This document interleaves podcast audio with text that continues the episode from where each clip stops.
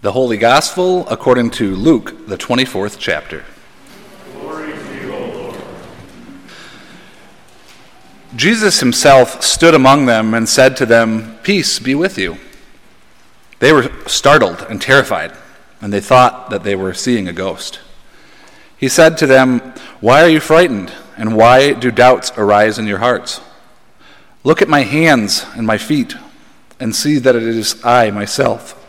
Touch me and see, for a ghost does not have flesh and bones, as you see that I have." And when he had said this, he showed them his hands and his feet. And while in their joy they were disbelieving and still wondering, he said to them, "Have you anything here to eat?" They gave him a piece of broiled fish, and he took it and ate it in their presence. Then he said to them, "These are my words that I spoke to you while I was still with you, that everything written about me in the law of Moses, the prophets, and the Psalms must be fulfilled." Then he opened their minds to understand the Scriptures, and he said to them, "Thus it is written, that the Messiah is to suffer and to rise from the dead on the third day, and that repentance and forgiveness of sins is to be proclaimed from his name to all nations, beginning from Jerusalem. You are the witness of these things." The Gospel of the Lord. Praise to you, O Christ. Dear friends in Christ, grace and peace to you from Jesus Christ our Lord. Amen. Well, let's try something. Alleluia, Christ is risen. Christ is risen indeed. Alleluia. Well done. Good work. Oh, by the way, it still smells like onions up here. So that's the Paschal greeting, the Easter greeting. It's one that many of us are familiar with. It is not something that is new. Rather, it's been around since the empty tomb. We read in Scripture variations of that response, that Jesus is not here, for he has risen. But more often than not, when we have that exchange, that call and response, there tends to be a level of energy and excitement and even joy behind it. When we say, "Alleluia, Christ is risen indeed, Alleluia." But I can't help but wonder what it was like for those who are experiencing the empty tomb in the very present time. And so if we look back on the last 3 weeks of our readings, there are some things that begin to rise to the surface.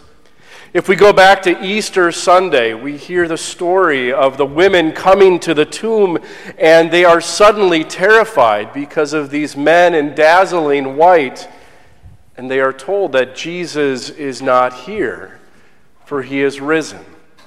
And so they go off to tell others. And yet the reaction to come was that more of disbelief than belief. And then in the coming day, Jesus appears to the disciples. Last week we heard the story that is often referred to as the story of Doubting Thomas, but I loved how Pastor Strand Patterson retitled that to Rational Thomas. I thought that was very truth-telling, Rational Thomas. And Thomas wouldn't believe either, right? He wouldn't believe until he actually saw Jesus' wounds. And then just before the reading that we heard Clark read just moments ago is the story of the road to Emmaus. And again, Jesus appears to the disciples, but they're terrified. They're afraid. They don't recognize who he is. And then we come to our reading from today.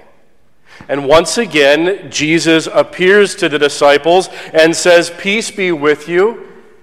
And they're what? They're terrified. They're afraid. Jesus even asks them, "Why do you have doubt in your hearts?" And so right here in the middle of the greatest single event in all of history, the empty tomb, the risen Lord, happening just as promised, doubt appears. Doubt is present in that most joyous and exciting of occasions. For so long, we hear the language of doubt and faith, and we assume that one is good, faith, right? One is bad, doubt. I'm just going to get rid of all the doubt and have all the faith, and then all will be just fine. We have that sense. And yet, the truth of the matter is that faith and doubt can live together. They can coexist with one another. That faith and doubt are not mutually exclusive.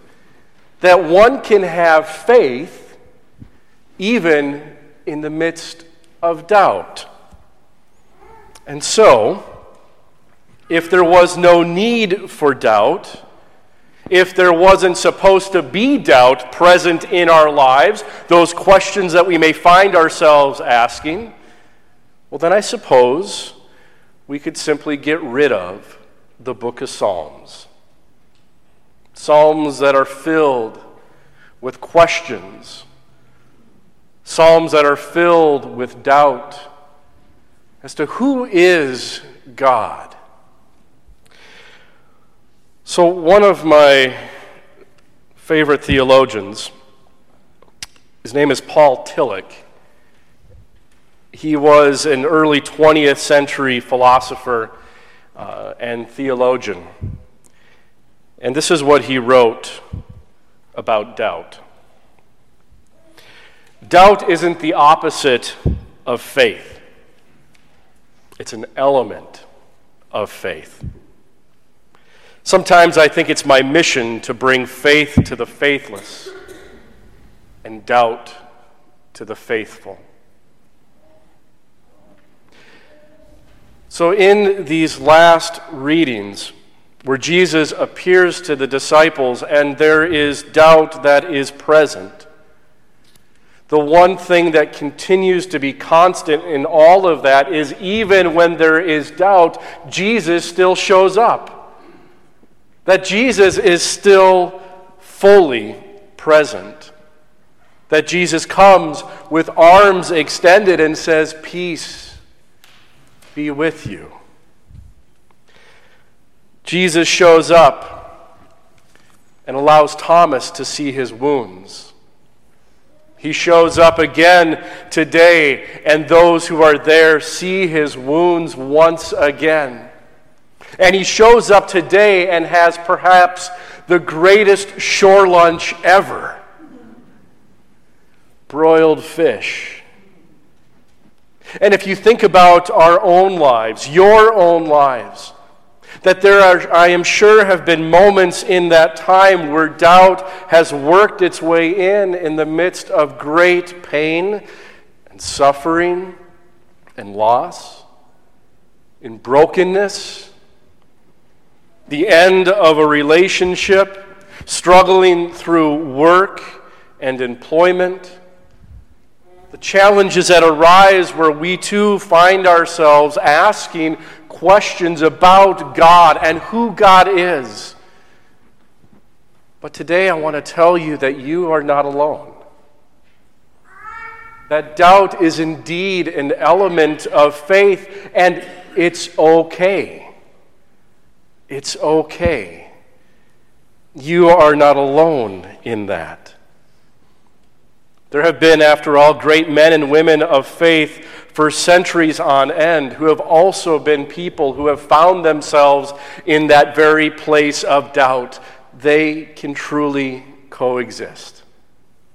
So, when I was about 8 years old, I had this whole faith thing figured out. Anyone else? I would come up for the children's messages. I had all the right responses. Whenever the pastor would ask the question, I wasn't shy. I'd raise my hand and answer very proudly. I had the whole faith thing figured out. Until I didn't. As years went on, I found myself having more questions, right? Getting older. I left for college And I ended up having a professor in college who was a religion prof. He was absolutely fantastic. I loved him immensely. And so I just continued to take classes from him. And one of the courses that I took from him was on the history of religions, comparative religions, and I found myself feeling like I came head to head with a Mack truck. I found myself in his office, and I went there and I asked him, I said, "Professor Hansen, I don't know what's going on. I thought I had most of this stuff figured out, and boy, this is hard. I don't know what I believe. I'm struggling." And Professor Hansen was maybe a little bit shorter than me. He had this big head of white hair, but it was receding in the front. But it was kind of like that Albert Einstein look. Puts his hands behind his head, he leans back in his chair, and he gets this big grin on his face, and he says, "Ah, yes, Mark, what you are experiencing is called learning. You are experiencing growth for the soul." That had a profound impact on me as I thought about faith and doubt. And the truth of the matter is that they do coexist. That doubt is an element of faith. And it's okay. So my hope and prayer for you is in the days and weeks and months to come that you fully understand and grasp God's love for you. And that know that God's love can reach out far beyond the doubts that you may find yourself having. And when you do, to know that you're not alone. And to remember the love that God has for you and has for us all. Let it be so.